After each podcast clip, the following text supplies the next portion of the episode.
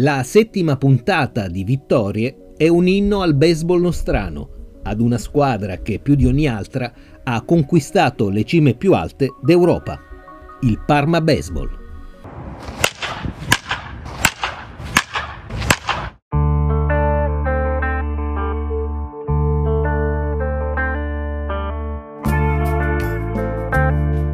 Per molti appassionati di calcio, sport in genere e concorrenti di quiz televisivi vari, il concetto da ricordare è il seguente. Il Real Madrid è la squadra più titolata d'Europa, è il club ad aver vinto il maggior numero di Coppe Campioni, tredici, come al Totocalcio. Dietro ai Blancos, società storiche come Milan, Liverpool, Bayern Monaco, Barcellona, Ajax, Inter e Juve.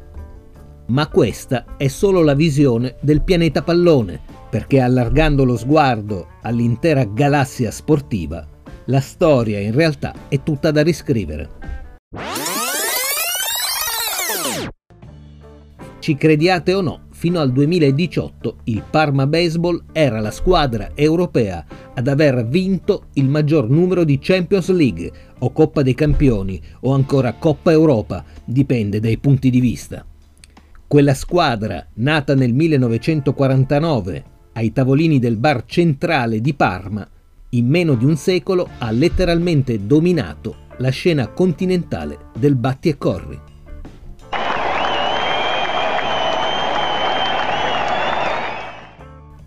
Il millenovecentoquarantanove dunque. In quell'anno nascono il Consiglio d'Europa, la NATO, la Repubblica Democratica Tedesca, la Repubblica Popolare Cinese. Ma è anche l'anno del dolore e della tragedia, quella di Superga, con un bilancio pesantissimo di trentuno vittime.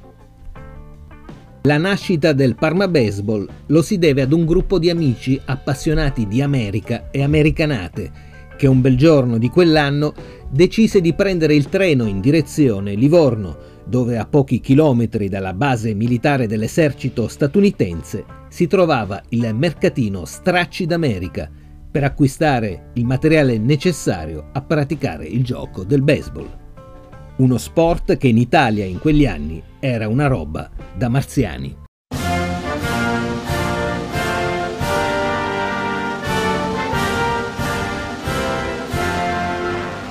Come da atto notarile, il Parma Baseball Club nasce ufficialmente il quindici giugno millenovecentoquarantanove.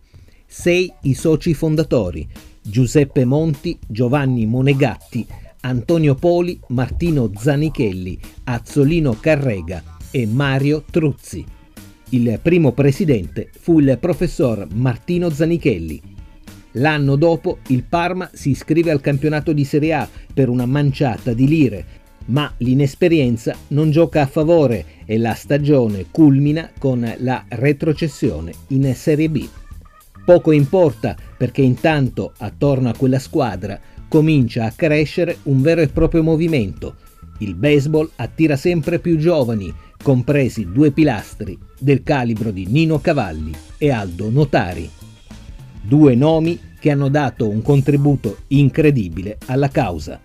Folli, appassionati e testardi, tanto da arrivare a scrivere una lettera al presidente degli Stati Uniti, Roosevelt, e alle basi americane di Vicenza e Verona.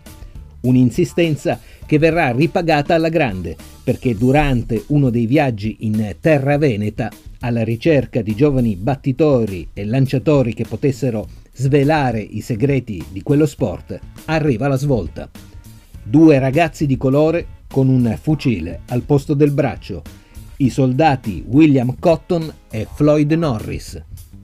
Sono loro due a trasferirsi nel Ducato e a far esplodere la passione per il batti e corri, fino ad arrivare a riempire le gradinate dello stadio Tardini e della vicina Cittadella con oltre duemila spettatori a partita. La vera svolta però arrivò negli anni sessanta con l'entrata in società del barone Tullo Massera. Fu proprio il barone a portare a Parma il primo allenatore americano della storia, Chet Morgan. Il baseball ducale esce definitivamente dai confini della periferia e si affaccia sul panorama nazionale e internazionale.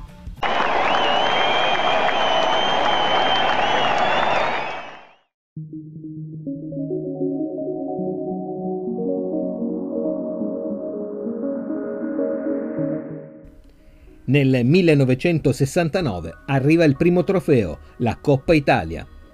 Intanto sulla maglia si susseguono gli sponsor, su tutti Tanara e Bernazzoli Astra, fino all'arrivo della Salvarani nel millenovecentosettantasei, quando la squadra prende il nome di Germal Parma e il diamante è lo stadio europeo di Viale Piacenza, all'epoca un gioiellino da cinquemila posti a sedere, impianto che nel millenovecentonovantanove fu intitolato a Torquato Nino Cavalli.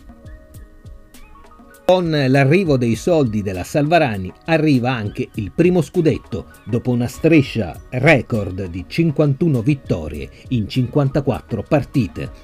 L'anno seguente, il millenovecentosettantasette, comincia la scalata europea, che ben presto si trasformerà in dominio, ribaltando le gerarchie dell'epoca che vedevano sempre favorite le olandesi e Milano. Al posto della Salvarani arrivò la Parmalat e poi la Cariparma, il Cus e oggi il Parma Clima. Il trentennio che va dagli anni settanta al duemila è da enciclopedia dello sport.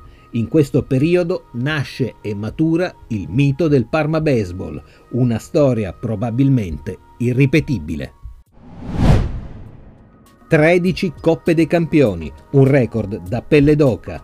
La prima nel settantasette contro il Rimini, l'anno in cui debuttò la mazza di alluminio. Altre sette di queste coppe sono arrivate negli anni ottanta, l'ultima nel novantanove, in finale contro Nettuno, altra storica rivale. A questo aggiungiamo anche quattro finali perse, oltre ovviamente a tutto il resto, dieci scudetti, sei Coppe Italia, una Coppa delle Coppe, una Supercoppa, tre Coppe del Mediterraneo e una Coppa dei Club. trentacinque titoli in quarantuno anni, dalla prima Coppa Italia del sessantanove all'ultimo scudetto del duemiladieci. Una bacheca da sola non basta a contenere il peso di tanti successi.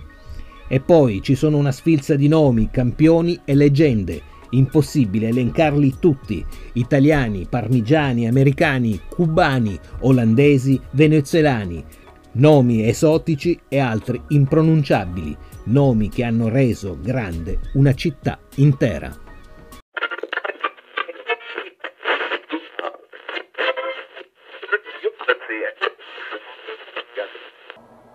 Amici del grande baseball, è il quattro ottobre millenovecentonovantuno e questo è lo stadio europeo di Parma che ospita la gara che potrebbe assegnare lo scudetto.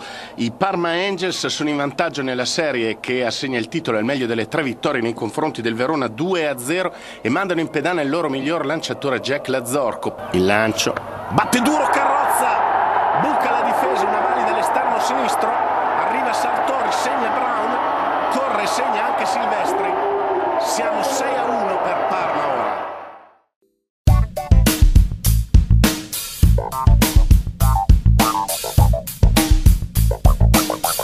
Il Real Madrid e il Parma Baseball, due pianeti lontani anni luce, una sfida improbabile, apparentemente senza alcun nesso. Eppure i numeri e i trofei fondono le due storie, rendendole uniche e fantastiche. E allora, con tutte le cautele del caso e con un pizzico di ironia, la chiusura di questa puntata di vittorie è d'obbligo. Il Parma Baseball è come il Real Madrid.